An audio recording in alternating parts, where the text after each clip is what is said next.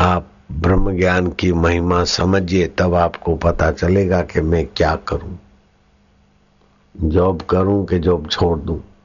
मैं क्या करूँ? साक्षात्कार करूँ कि जॉब करूँ? आपको पता ही नहीं है, महिमा ही पता नहीं है।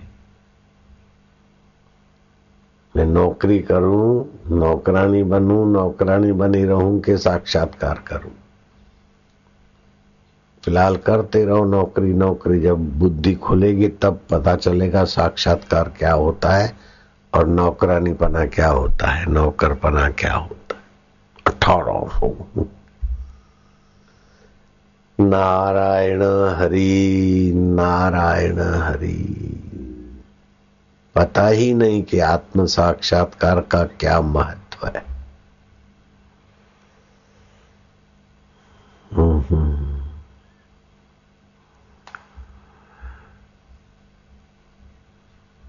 नचिकेता ऋषि पुत्र को अपने पिता की कंजूसी देखकर तरस आ गया। यज्ञ करते और सर्वदान करना है, सारी गौएँ दान करूँगा। तो यज्ञ की पूर्णा होती और जो लूली, लंगड़ी दूध नहीं देती थी, ऐसी बाखड़ी बाखड़ी गाय दान करने लगे। कुछ अच्छी गाय भी दिखावे के लिए दान करने लगे। तो नचिकेता नाम का पुत्र ने पूछा कि पिताजी, आप तो बोलते थे सर्वस्व दान करना है तो मुझे आप किसको देंगे? अरे चुप रहे ना नहीं नहीं सर्वस्व दान की घोषणा की है तो मुझे आप किसको दान में देंगे? किसके लिए गाय बचा के रखे कि दीकरा माटे हो ना? जब सर्वस्व दान करना है तो मेरे को भी दान करिए। मेरे को किसको दान दीजिएगा तो गुस्से गुस्से में कहा, तुझे यम को दान दूँगा, मृत्यु को दान करूँगा। बोले, सतवचन। सतवचन कहते ही वो मृत्यु लोक में चले गए। एक दिन हुआ, दूसरा दिन हुआ, तीसरे दिन के बाद यमराज से मिलन हुआ। यमराज ने कहा नचिकेता जो अतिथि तीन तीन दिन तक मेरी बाट देखे, मैं उसको तीन वरदान दूँगा पहले तो तुम्हारे को बाट देखने के फल में। बोले, महाराज, तीन वरदान देते तो एक वरदान में कि पिता का, मेरे प्रति जो नाराज़गी है और मुझे यम को दूँगा तो उनका सत्य संकल्प करके मैं इधर आया हूँ। वो उनको फिर याद न रहे। दूसरी बात में हमारा पिता पुत्र का जो जो कुछ उन्नीस बीस हो गया, जो भी उन्होंने कुछ मांगा मुझे पूरा, वो कथा याद तीसरे वरदान में मैं आपसे ब्रह्म ज्ञान चाहता हूँ। यमराज कहते हैं, देखो,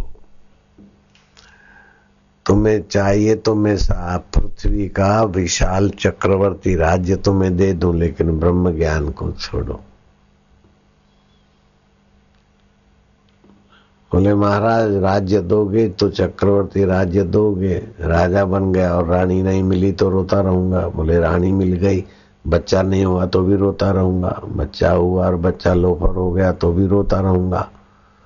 और छोरे की शादी नहीं हुई ठीक जगह, पर बहू हराम जादी आ गई, लुच्ची आ गई, लुफंगी आ गई तो भी दुख रहेगा। इसलिए मुझे तो राज्य मत दीजिए, मुझे तो ब्रह्म ज्ञान दीजिए। बोले, नहीं नहीं, लड़का भी अच्छा होगा, बहू भी अच्छी होगी, लेकिन पौत्र अच्छा ना हो तो बोले, वो भी अच्छा होगा, फिर हमें कोई बीमारी घेरेगी तो भी तो दुख होगा। तुम बीमार भी नहीं रहोगे। तो महाराज, फिर हम पचास, साठ साल, सत्तर साल में मर जाएँगे तो बोले, नहीं नहीं, न, तुम्हारी चीर आयु, जितनी जितनी ज़िंदगी चाहिए उतनी तुम जियोगे।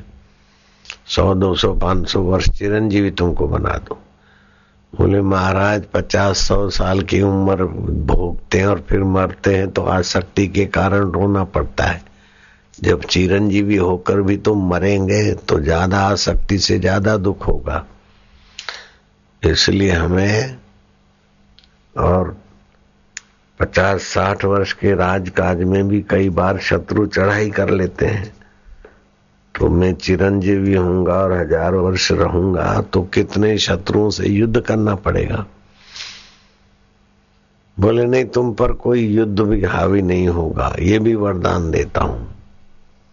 बोले, महाराज, फिर भी हज़ार वर्ष का सुख भोगने के बाद भी मरेंगे ना? तो सुख की आसक्ति इतना ही पच्चीस पचास साल के सुख भोग से आदमी दो करोड़ वर्ष भटकता है चौरासी लाख योनि में। तो मैं हज़ार वर्ष चक्रवर्ती राज्य भोगूँगा तो मेरा क्या हाल होगा? राजा आज मरने के बाद सांप हो गया। राजा नृग मरने के बाद क्रिकेट हो गया। तो मैं हज़ार वर्ष भोगूँगा तो मेरी क्या क्या दुर्गति होगी? इसलिए आप तो सर्व कर्मों के बंधन को काटने वाला हमें ब्रह्म ज्ञान ही दीजिए। मुझे लंबी आयुष्य नहीं चाहिए, चक्रवर्ती राज्य नहीं चाहिए, निष्कंटक राज्य नहीं चाहिए, क्योंकि बाद में तो उतना ही भारी दुख। मुझे तो आत्म राज्य में प्रवेश करा दीजिए। बोले नचिकेता ये ब्रह्म ज्ञान बड़ा विलक्षण है, आश्चर्य श्रोता, इसको सुनने वाला आश्चर्य कारक है। कुशलोश्च वक्ता। इसका वर्णन करने वाला भी कुशल है वक्ता। और इसकी मांग वाला श्रोता भी आश्चर्य बोले, महाराज, श्रोता तो मैं आपके चरणों में और आपसे बढ़कर कुशल संयमपुरी के देवता से बढ़कर कुशल कौन मिलेगा? कृपा करिए। तब कहीं नचिकेता को ब्रह्म ज्ञान मिला है। ये ऐसी चीज़ है। भगवत प्राप्ति का उद्देश्य जो जो होता जाएगा त्यों त्यों झूठ, कपट दगा बेमानी छूटता जाएगा। भगवान सत्य है, चैतन्य है, आनंद है, ज्ञान स्वरूप है, प्राणी मात्र के सुहृद है। भगवान सत्य सारे सदगुण भगवान में से स्फूरित होते हैं। और सारे दुर्गुण अहम रूपी शैतान में से पैदा होते तो भगवत प्राप्ति का उद्देश्य बन जाए तो सदगुण विकसित होते हैं।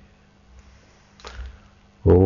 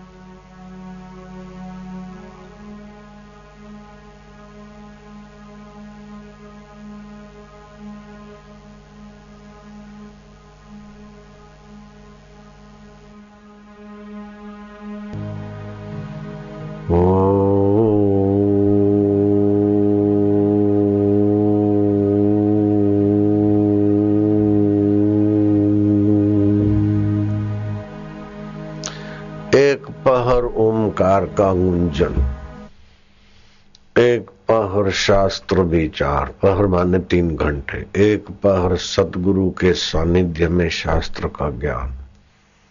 वेदांत विचार और एक पहर महापुरुष की सेवा, ईमानदारी से। झूठ कपट छोड़ दे। हम साधन तो भले थोड़ा कम भी करें, असाधन न घुसेड़े। झूठ कपट बेईमानी, मुकर जाना, ये सब असाधन है। सत्य समान तप नहीं झूठ समान नहीं पाप जिसके हृदय सत्य है उसके हृदय आप ध्यान भजन तो सब लोग करते हैं लेकिन एकदम फलहारी झूठ बोल देंगे जरा जरा बात में झूठ बोल देंगे એવું નથી કે મંદિરમાં રહે છે બધા દૂધના ધોયેલા છે કે આશ્રમમાં રહે છે તો જૂઠું નહીં બોલતા હોય એવું નથી અને આશ્રમમાં રહે છે તો જૂઠું બોલે છે એવું બી નથી જૂઠા લોકો જ્યાં હોય ત્યાં જૂઠું બોલે ને સાચા માણસ જ્યાં હોય સત્ય में बड़ा बल है एक साल के अंदर तो एक साल तो बहुत हो गया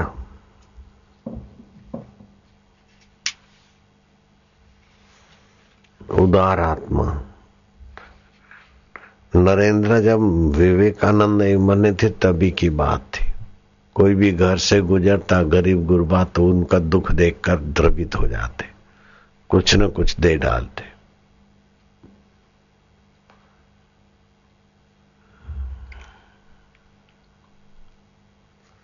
जो भी मिले उठा के दे देते थे।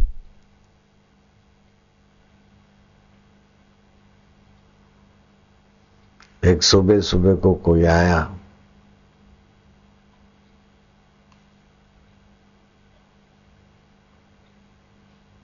और तो कुछ देने को नहीं था तो अपने कपड़े उतार के दे दिए।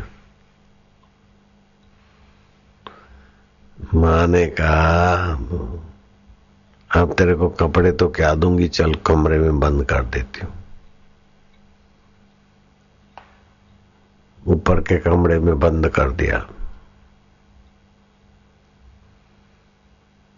जय हो नरेंद्र भैया की, जय हो दाता कहाँ गए? ऊपर के कमरे से देखा कि कोई जरूरतमंद है। इधर उधर इधर उधर नज़र घुमाई माँ की संदूक पड़ी और ताला देना भूल गई। है संदूक में से साड़ी बाड़ी उठा के उसको दे दिया।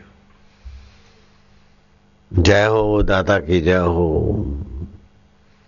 लेने वाला मिल गया पात्र और देने वाला भी मिल गया भगवान। जब भिखमंगे ने जय हो जय हो कहा तो माँ ने देखा कि इसकी मेरी, इतनी कीमती साड़ी इसके हाथ में कैसे? बोले, कहाँ से लाया? बोले, ऊपर से दिया उन्होंने। गई। गुस्से का तो पार नहीं, लेकिन नरेंद्र को देख करके तू मानेगा नहीं। यहाँ भी तूने वही किया। तू तो सब घर लुटाएगा, साधु बनेगा, साधु। एक तो सत्य बोलना, दूसरा, दूसरे का दुख मिटाना एक कर्म योग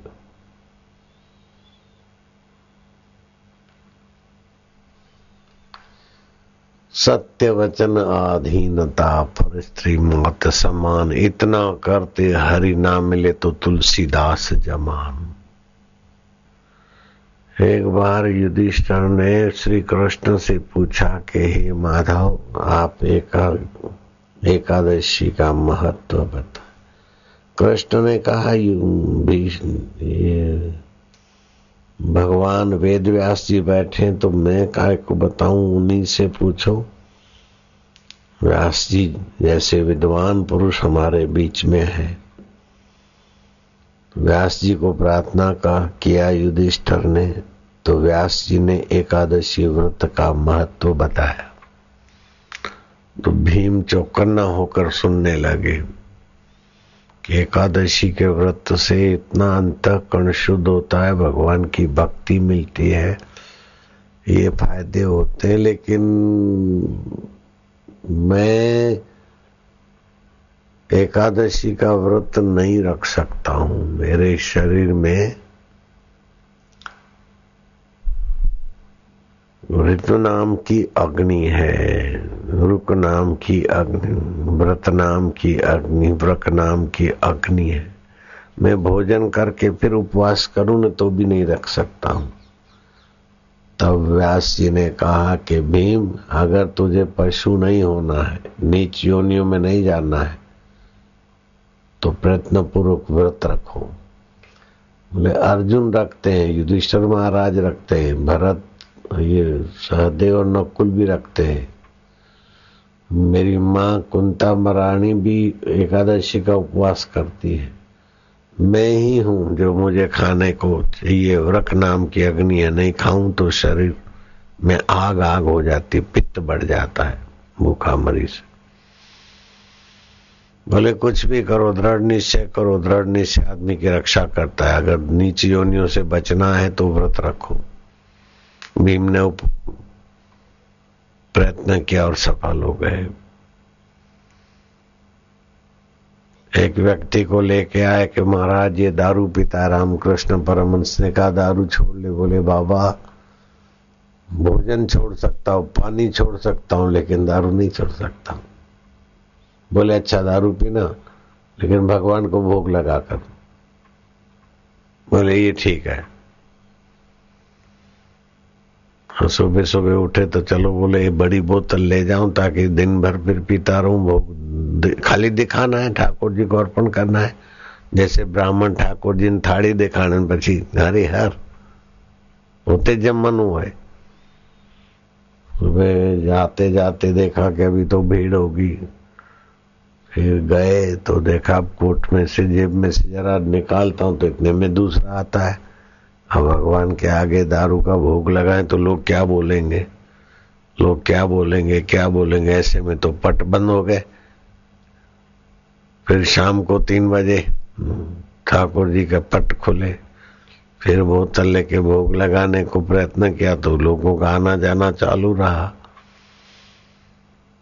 हाँ, दारू तो नहीं पिया बाकी तो पानी पी लिया खाना खा लिया एक दिन बीता दो दिन बीता। ત્રણ ત્રણ દિવસ વીતી ગયા જે ટીબી હતો ને દારૂનો गए बोले बाबा ये तुमने क्या कर दिया तीन तीन दिन हो गए एक घूंट भी नहीं भर पाया बोले पानी पिया बोले पानी तो पिया दूध भी पिया लस्सी भी दोपहर को पी भोजन भोजन तो किया लेकिन वो जिसके बिना मैं नहीं रह सकता था वो दारू आपने तीन तीन दिन हुआ, कुछ उपाय तो बताओ, कब ये लोग नहीं आएँगे तो मैं ठाकुर जी को भोग लगा के जरा एक दो प्याली तो पिया करूँ। बोले, बिना प्याली के तीन दिन तुम रह गया बोले हाँ। भोग लगाए बिना तुमने नहीं पिया? बोले, नहीं। सत्य बोलते हो कि महाराज, संत से झूठ बोले तो हज़ार गुना पाप लगता है। लेकिन वो शराबी, इनसे तो शराबी भला। शराब छोड़ने की ताकत नहीं है, लेकिन संत से झूठ बोलने की भी तो ताकत नहीं ऐसे लोग शठ सुधरई सत्संगति पावई खल न सुधरई। शराबी तो सुधर सकते, लेकिन झूठे कपटी नहीं सुधर सकते। धोखेबाज लोग नहीं सुधर सकते। शठ सुधरई सत्संगति पावई। धोखेबाज झूठे खल होते हैं शठ से भी गए बीते। खलों में परिवर्तन नहीं होता है। गंदी आदत हुई, झूठ कपट की ईर्षा की। खल लोग नहीं छोड़ते। शठ तो छोड़ देंगे। तो अपना खल पना छोड़ दे। खल भी असाधन है। तो बिगड़ी जन्म अनेक की सुधरे, अब और आजू। तुलसी होई, राम को राम भजी, तजी को सबाय भगवान का होकर भगवान का भजन करो, भगवान का होकर सेवा करो। किसी को दबाने के लिए सेवा मत करो, अथवा मज़ा लेने के लिए सेवा मत करो। अहंकार पोषने के लिए सेवा की जगह का उपयोग नहीं करना चाहिए। अहंकार मिटाने के लिए है सेवा। वासना मिटाने के लिए सेवा है।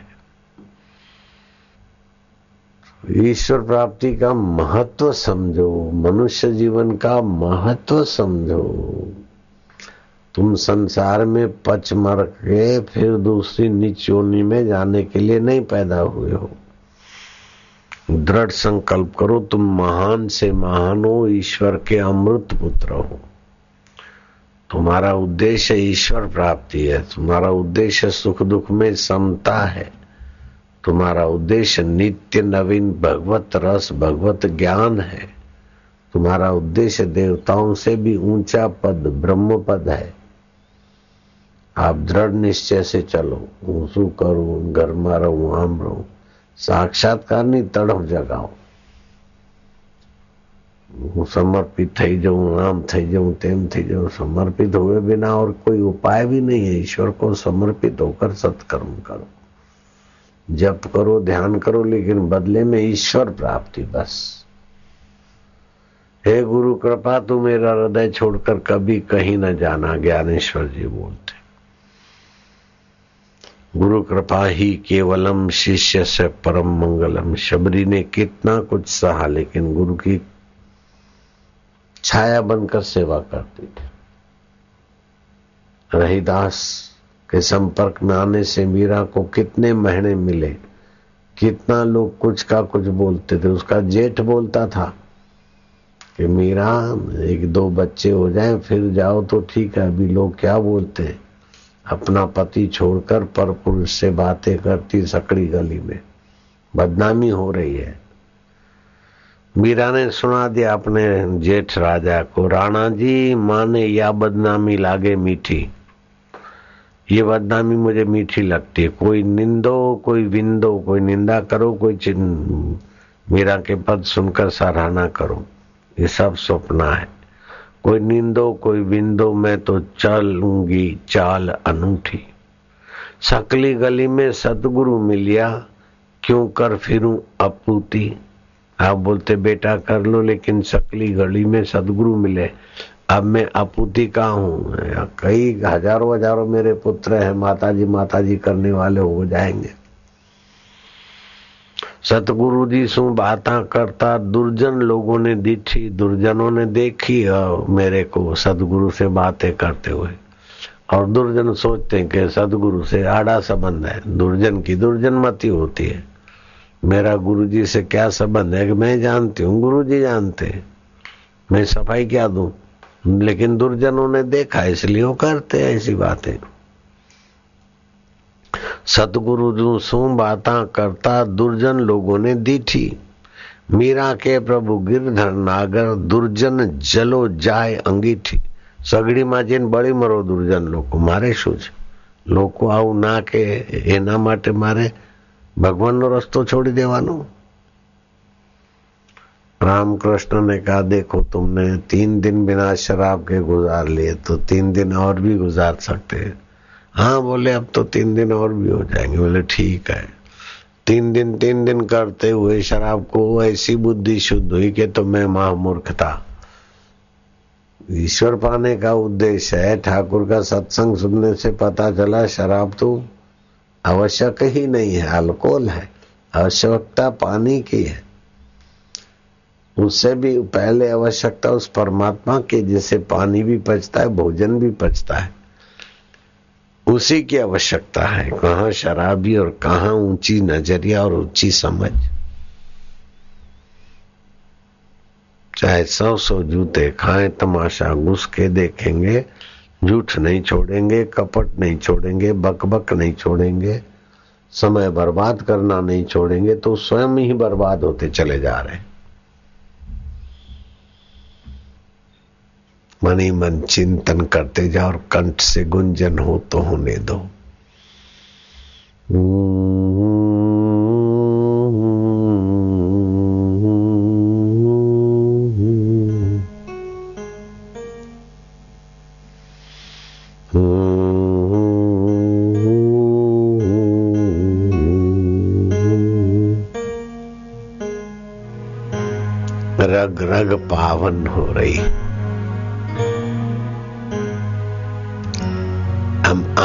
स्वरूप ईश्वर में शांत होते जाएँ। ईश्वर प्राप्ति के उद्देश्य से हम जप रहे ओम ओम। इस ओमकार की महिमा खोजने वाले भगवान नारायण ऋषि हम उन्हें प्रणाम करते इस ओमकार मंत्र के देवता है अंतर्यामी प्रभु परमात्मा स्वयं। जो सत रूप है, चैतन्य रूप है, आनंद रूप है, प्राणी मात्र के हितेशी। कूड़े, कपटी, बेईमान लोगों का भी जो मंगल चाहते हैं, संत और वही भगवंत। सारे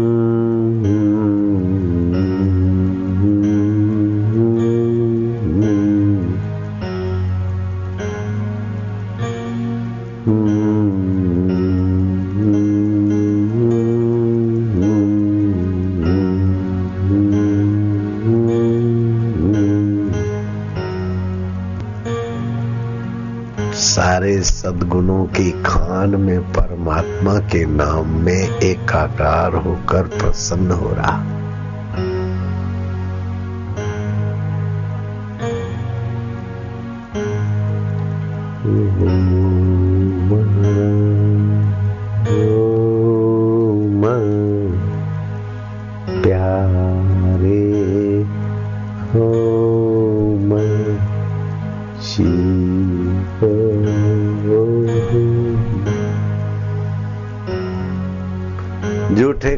आदमी भी विचार करे कि मैं भगवान का हूँ और सत्य बोलूँगा तो भगवान पद पद पे झूठे कपटियों को भी स्वीकार करने में मदद करेंगे। घाटम जैसा चोर व्यक्ति, डाकू व्यक्ति जब संत के पास जाता है तो महाराज ने कहा झूठ नहीं बोलना, भले चोरी कर, डाका कर, कुछ भी कर, झूठ मत बोलना महाराज को वचन दिया, और झूठ नहीं बोला तो घाटम डाकू महान संत बन गया।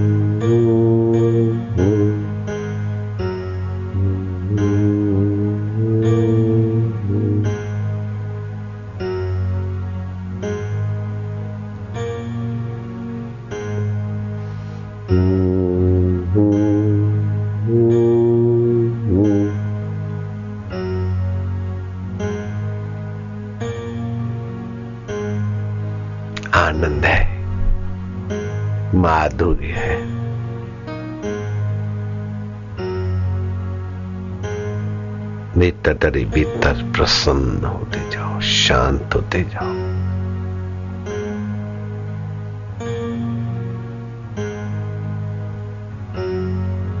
प्रसन्न चेत सोया सुबुद्धि परिवितिष्ठते।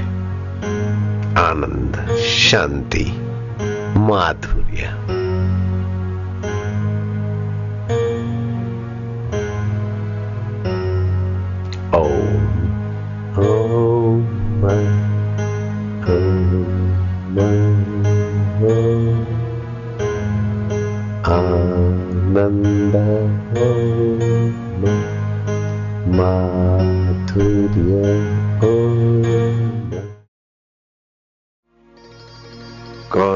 की घटित घटना है। एक तो गोपीनाथ चक्रवर्ती गीता प्रेस में उनके लेख आते थे। वो गोपीनाथ नहीं, दूसरे गोपीनाथ बैंक में कैशियर थे। वो महात्मा स्वामी राम के पास दर्शन करने गए, जिनका देहरादून में संस्था है अभी। वो मेरे सामने बैठे थे थोड़ा कीर्तन करते करते ध्यान में। अब मैं राम तीर्थ स्वामी राम की भाषा में बोल रहा हूँ। मेरे सामने मन आशाराम के सामने नहीं। स्वामी राम कहते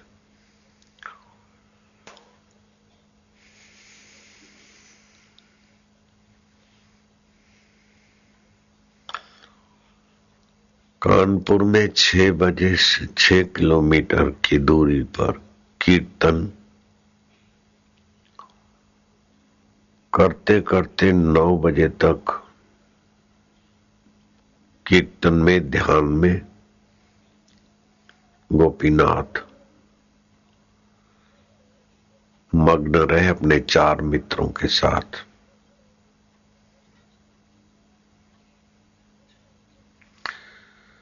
कानपुर शाखा रिज़र्व बैंक ऑफ़ इंडिया के कोष अधिकारी। नौ बजे गोपीनाथ दंग रह गए कि नौ बज गए।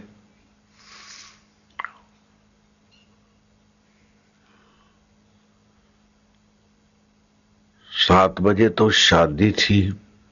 और गहने गांठे जो कन्या को पहराने थे, मेरे पास तिजोरी की चाबी। भतीजी की शादी सात बजे और मैं नौ बजे तक यहाँ बैठा रहा। नौ कैसे बज गए? चलो भगवत ध्यान करते तुम्हारे नौ बजे तो अब चिंता क्यों करते हो? शादी का काम भगवान संभाले होंगे। चाबी मेरे पास थी, गहने मेरे पास। चार मित्रों के साथ गए।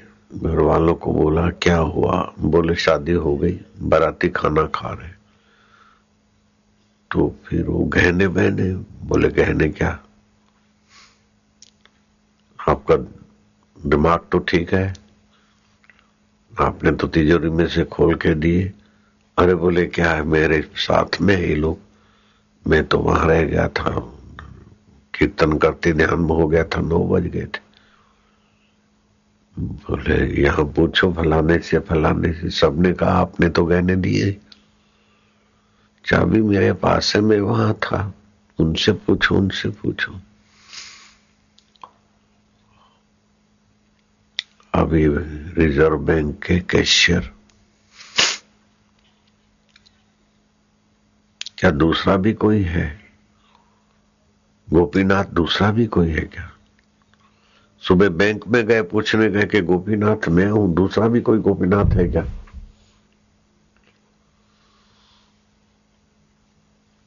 उनकी पत्नी से संत ने पूछा, अब कैसा ठीक है? बोले, ठीक तो है, लेकिन कुछ हो गया उनको।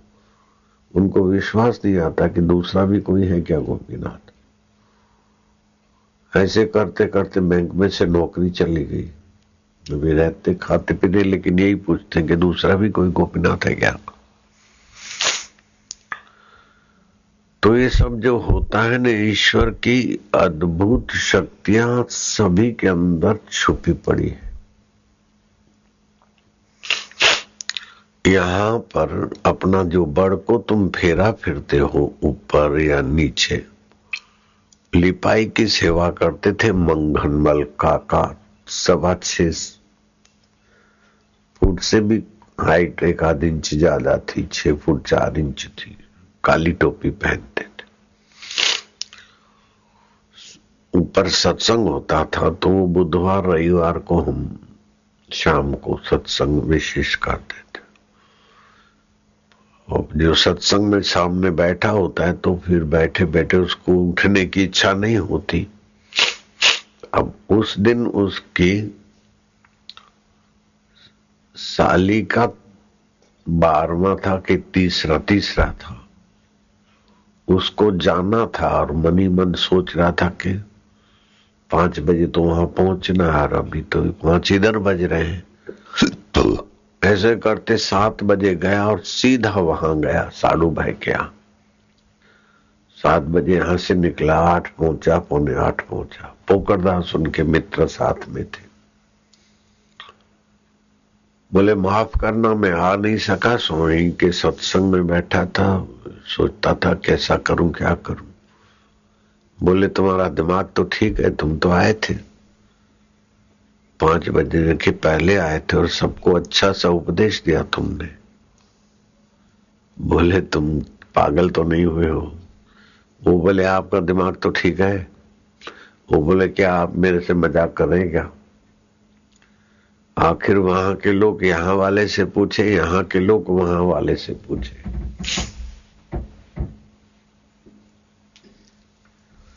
इस रहस्य को सुनने वाले कई लोग उसमें से मैं भी था।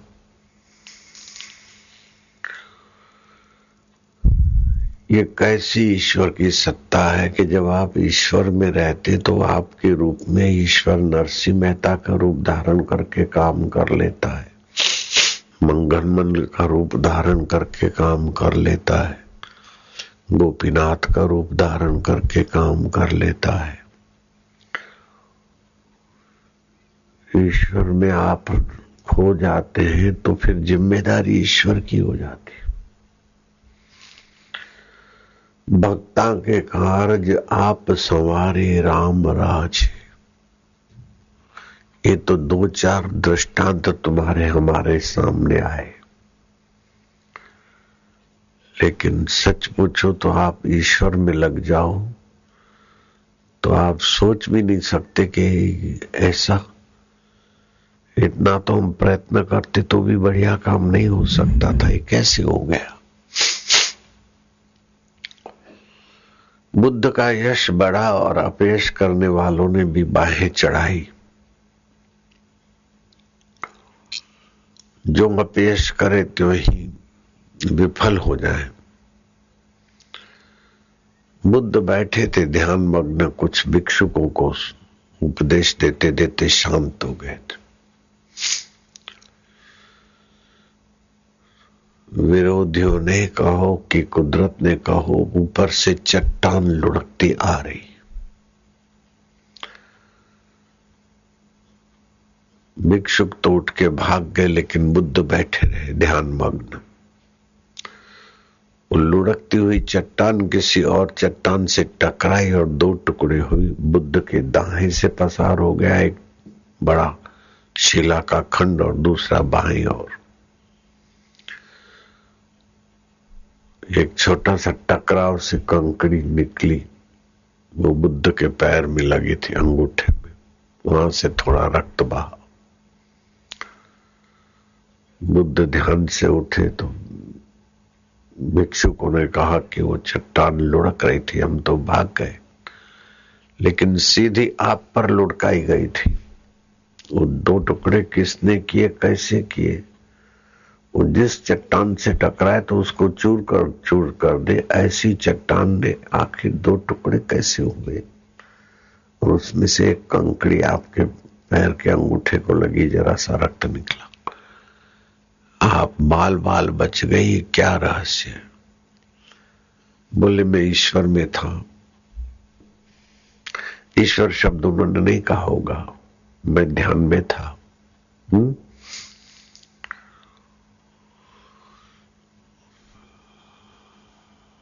लेकिन ध्यान की थोड़ी कमी रही होगी, इसलिए ये थोड़ा सा लगा है। आप शांत होते तो ईश्वर में है कि शांति में है, जो भाषा आप लगाओ। लेकिन प्रकृति की कुछ ऐसी रहस्यमय, ईश्वर की ऐसी रहस्यमय लीला है कि कई रहस्य अनजाने रह जाते हैं, वहाँ गति नहीं होती। जैसे कल बताया था चुनीलाल में से बने हुए पूज्य मोटा गुजरात में। सूरत के आश्रम से सटा उनका आश्रम है, उनके संपर्क में योगी राज महाराज। किसी कमरे में गए, खाट पे लेटे तो एक सुंदर स्त्री सामने खड़ी हो गई। तो तुम कौन हो? मैं इसी कमरे में रहती हूँ। प्रसूति में मेरी मृत्यु हो गई। मुझे यहाँ अच्छा लगता योगेश्वर जी को कहा कि मैं तुमको तो बीमार नहीं करूँगी, लेकिन मैं यहाँ घूमती हूँ किसी को भी बीमार करती हूँ। और जो आसपास के थे लोग, उनको तो उसने बीमार किया, योगेश्वर जी को नहीं किया, ये बात भी सही निकली। तो जो मर जाते और जिस भाव में मर जाते, उसी भाव में, उसी जगह में घूमते हैं। तो तुम में क्या विशेष ताकत आ जाती है क्या? बोले, विशेष ताकत तो नहीं, लेकिन पृथ्वी तत्व तो नहीं होता। तो पृथ्वी तत्व तो नहीं होता तो फिर वो जब संकल्प करें तो किसी को दिखे, संकल्प न करें तो अंदर भी घुस जाए और बाहर भी खड़े रहे तो पता नहीं चलता। लेकिन योगेश्वर जैसे या और लोग जब ध्यान करते तो उसमें उनकी दाल भी नहीं गलती।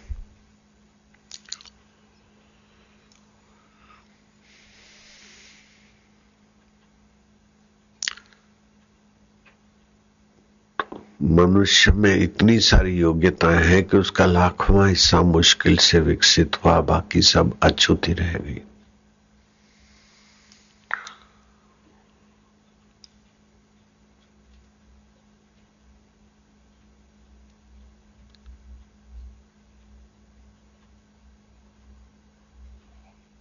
शुद्ध कर्म करके अंतकरण शुद्ध करता है, तभी उसका सत्य संकल्प सामर्थ्य उजागर हो जाता है। हरिओम का उच्चारण करते हुए शांत होता है, तभी उसका सत्य संकल्प सामर्थ्य और बिना क्रिया किए हुए भी कई परिणाम लाने वाली शक्तियाँ विकसित हो जाती और आत्मा परमात्मा के विषय में विचार करे और तत्व ज्ञान पाए तो जो भगवान ब्रह्मा, विष्णु और महेश अपने मैं को शुद्ध रूप से जानते उसको वो जान सकता है। पूर्ण गुरु कृपा मिली, पूर्ण गुरु का ज्ञान असमूल मानव तुझे नहीं, याद है तू ब्रह्म का ही वंशज है। जो सृष्टि की उत्पत्ति स्थिति परलय करता है, उसका तू वंशज है। जो वट वृक्ष है, वही एक बीज में छुपा है। ऐसे जो अनंत ब्रह्मांडों का अधिष्ठान है, वो तुम्हारा आत्मा होकर तुम्हारे मैं के रूप में बैठा है। मैं जहाँ से उठता है, वही वो बैठा है। बैठा तो खाली शब्द है, वही वह है। जैसे हर तरंग पानी के बिना स्फुरित नहीं होता है, ऐसे हर संकल्प और पूर्णा तुम्हारे उस सच्चिदानंद परमात्मा की सत्ता के बिना नहीं चलता। तुम जैसे सोचते हो वैसे बन जाते हो। तुम अथा शक्ति के आनंद के, शांति के, परोपकार के पुंज हो। लेकिन मैं लाचार हूँ, मोहताज हूँ, दुखी हूँ तो फिर वही उधर को भी चलता है। आपके मन में इतनी शक्ति कि तन को स्वस्थ भी बना सकते, बीमार भी बना सकते। और तो क्या ये तन यहाँ पड़ा रहे और आप न जाने कितने कितने काम कर सकते। एक ऐसी उपासना पद्धति है। आप अपने मन को भेजे, ये कर ले, वो कर ले, वो कर ले, वो करके वो चीज़, वो परिणाम आपके सामने ला के रखते। ऐसी भी एक पद्धति है उपासना।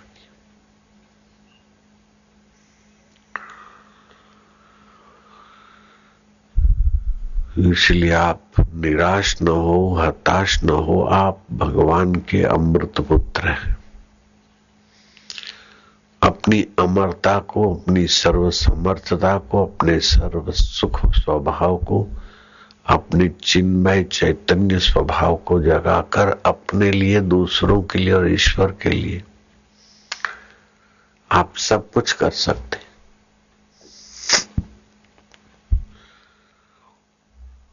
आप में अथा बल भरा है।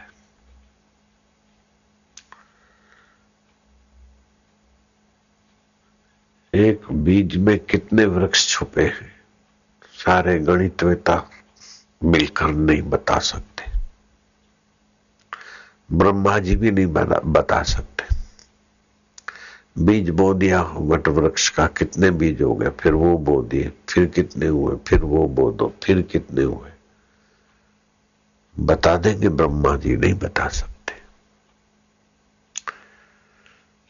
भगवान अनंत है तो भगवान का ये अणु अणु भी अनंत शक्ति रख रहा है। क्या ख्याल है? हा?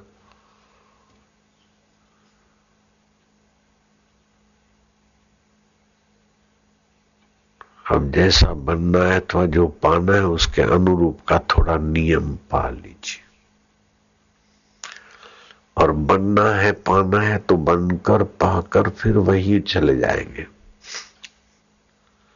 लेकिन जो है, आप उसको जान लिया तो फिर पतन नहीं होता।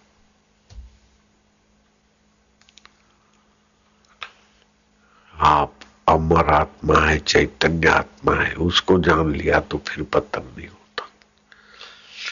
लंकेश बन गए तो भी पतन हुआ लंकेश का। हिरणा कश्यपु का भी हुआ, हिटलर का भी हुआ। लेकिन शबरी ने मतंग ऋषि के उपदेश से अपने आत्मा को जाना पतन से पार हो गई। ध्रुव ने पहलाज ने अपने आत्म स्वभाव को जाना पतन से पार हो गए। नानक जी ने कबीर जी ने लीलाशा प्रभु जी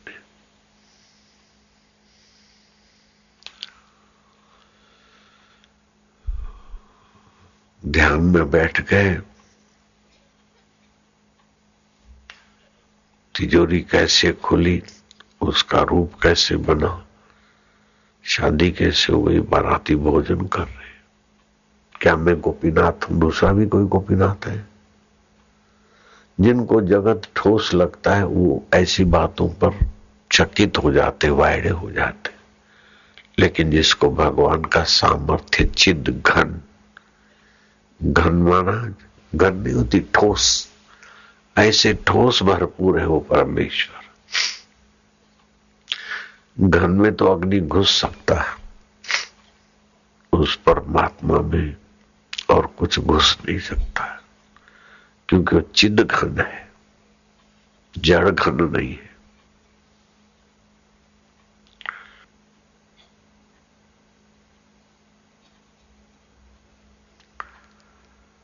भगवत चिंतन करते करते भगवत स्वभाव में शांत हो जाए भगवत आनंद में। फिर मन इधर उधर जाए, फिर लंबा उच्चारण करो। फिर मन जाएगा, फिर लंबा उच्चारण करो।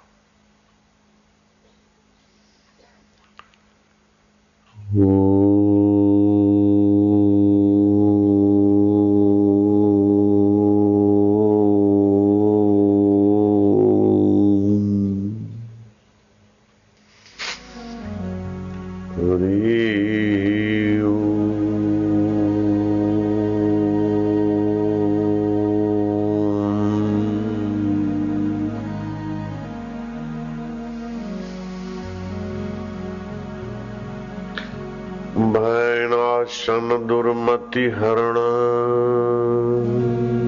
दुर्मति हरण कली में हरि को नाम। कली में हरि को नाम। निश दिन नानक जो जपे।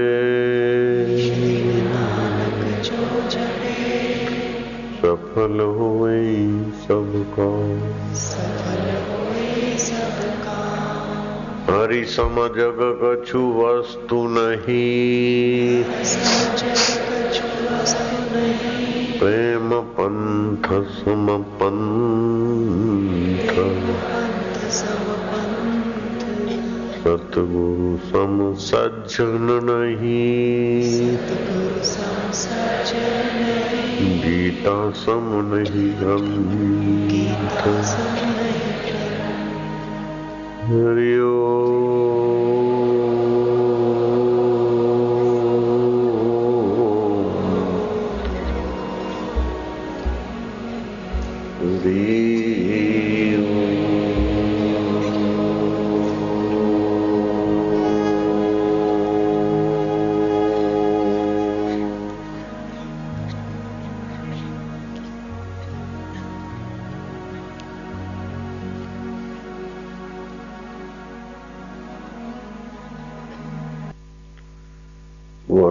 हाथों की उंगलियाँ आमने सामने मिला दे। जीभ की नोक दांतों के मूल में लगा दे, ऊपर अथवा नीचे। और श्वासोश्वास में हरि जप करते करते हरि में शांत होते जाए। जो दुख, दरिद्रता, रोग, शोक को हर ले और अपना मधुमय स्वभाव भर ले। वह हरि हमारा आत्मदेव है। भक्तों का भगवान होकर प्रकट होता है, योगियों का आत्मा होकर विश्रांति देता है। शैवों का शिव हो जाता है। अल्लाहवादियों का अल्लाह है, गॉडवादियों का गॉड है और सबका अंतरात्म देव है। ओ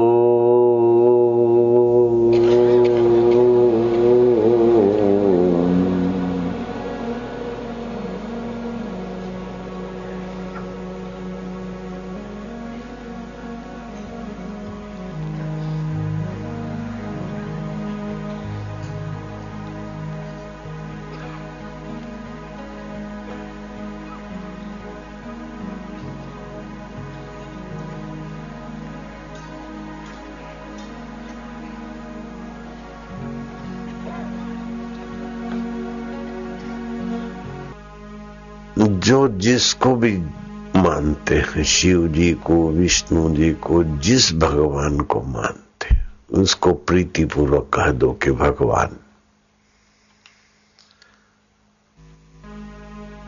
अस्तो माँ सदगमया तू हमें असत्य से बचाकर तेरे सत्य स्वभाव में ले चल। तुम सुमा ज्योतिर्गमया अंधकार से बचाकर विकारों से अंता से, राग द्वेष से। तेरे ज्ञान प्रकाश के तरफ़, तेरे प्रेम स्वभाव के तरफ़ ले जाओ। अस्तो माँ सदगमया, तम सो माँ ज्योतिर्गमया। मृत्यु और माम अमृतम गमया। मरण धर्मा शरीर में मेरी अहंता ममता मिटाकर तुझ अंतर आत्मदेव में मेरी प्रीति जगा दे महारा वालुड़ा એવો દી દેખાડ વાલા એવો દી ઉગાડ બોલાવી હું મારું ને તારામાં ડૂબાડ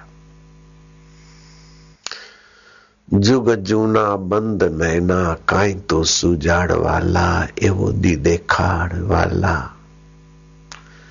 कुटुम्बी शमशान में ले जाए उसके पहले प्रभु तू अपने आप में ले चल, मारा वालूड़ा बुढ़ापे में घुटने दर्द करने लग जाए उसके पहले तेरे संतों, फकीरों और तेरे प्रियजनों की यात्रा करवा ले। कान बहरे हो जाए उसके पहले तेरा वैदिक ज्ञान भरवा ले। आँखों का रोशनी कम हो जाए उसके पहले अंदर के चक्षु जागृति का उपदेश दिला दे, प्रभु जी, प्यारे जी। दुनिया में खूब कमाया, क्या हीरे, क्या मोती, लेकिन यारो क्या करे, कफन में जेब नहीं होती बदुआइया पड़ी रही जैसे अपने कर्म साथ में चलेंगे। करनी आपो अपनी के नेड़े के दूर। कर्म करने में सावधान रहो। कर्म प्रधान विश्व करी राखा, जो सस करी तैसा फल चाखा।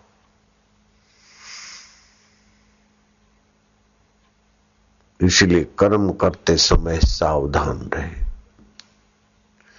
भले आप बुरा, भला काम न करें तो कोई हरकत नहीं, बुराई रहित हो जाए किसी का बुरा न सोचिए।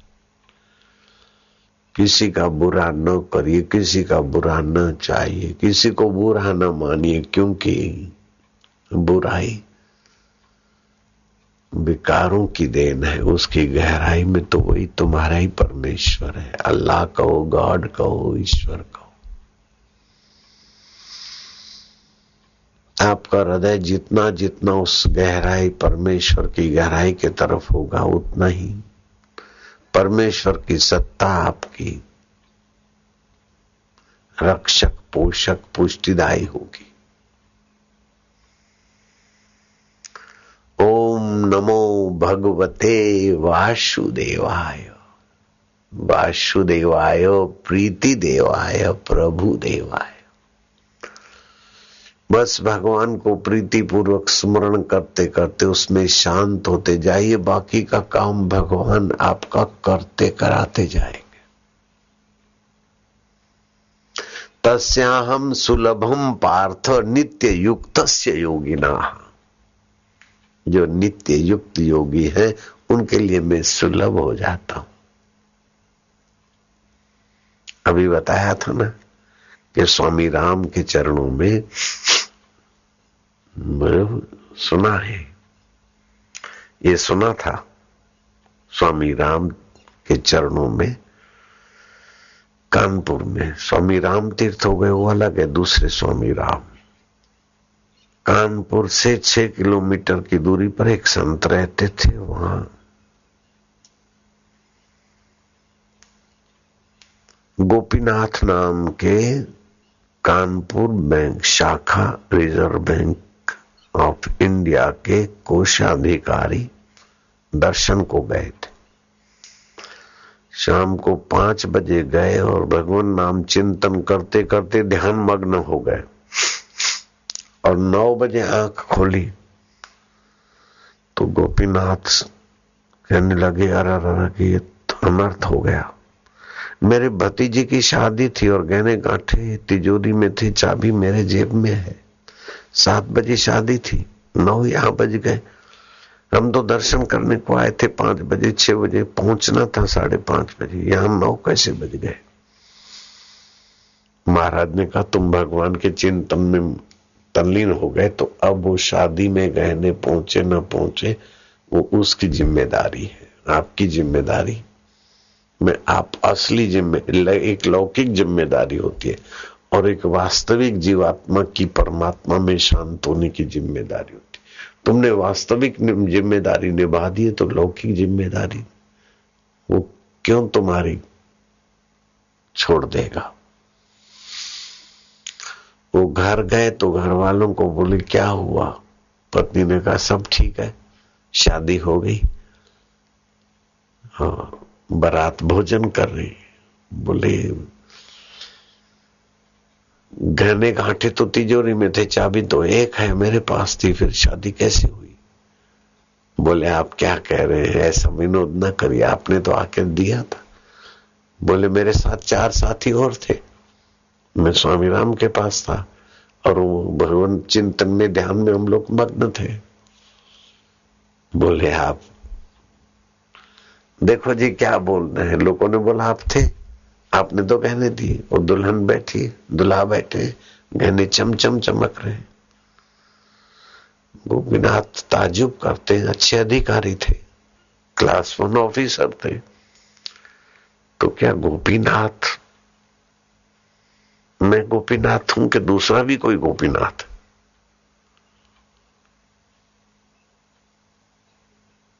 कल दूसरे दिन बैंक में गए, साथियों से पूछते कि दूसरा कोई गोपीनाथ है क्या बैंक में? बीजो कोई कहीं गोपीनाथ।